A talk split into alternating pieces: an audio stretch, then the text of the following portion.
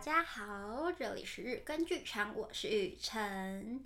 今天上了四个小时的班，终于教完课之后去排戏，排戏排戏排到七点，已经快累死了。之后呢，我又打了访纲，打完访纲，现在在录音，录完音，等一下还有一个人的访纲要打，然后。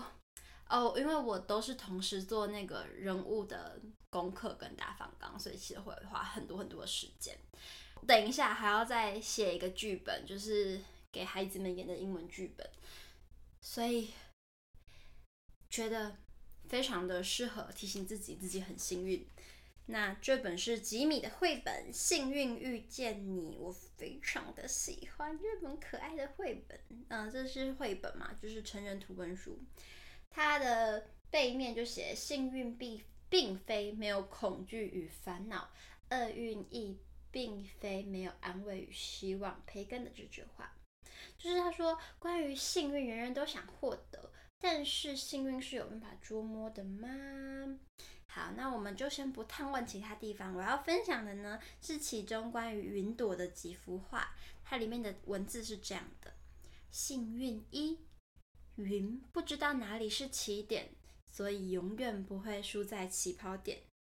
幸运二，云不知道哪里是终点，所以也永远不会输在终点。幸运三，云的世界没有成功的形状，也没有失败的形状，云只有云的形状。最近啊，我身边呢有些很亲近的朋友。他们真的是快累死了哦，我也是蛮累的，但是还行还行，因为我没有想跟谁比。那就算我现在开始拖延的，还没有发大家最喜欢听的来宾访谈，所以呢，收听率就是呃，唉，不好说。但是我也是觉得很快乐，还是有很多人会跟我鼓励留言，或者是持续的支持。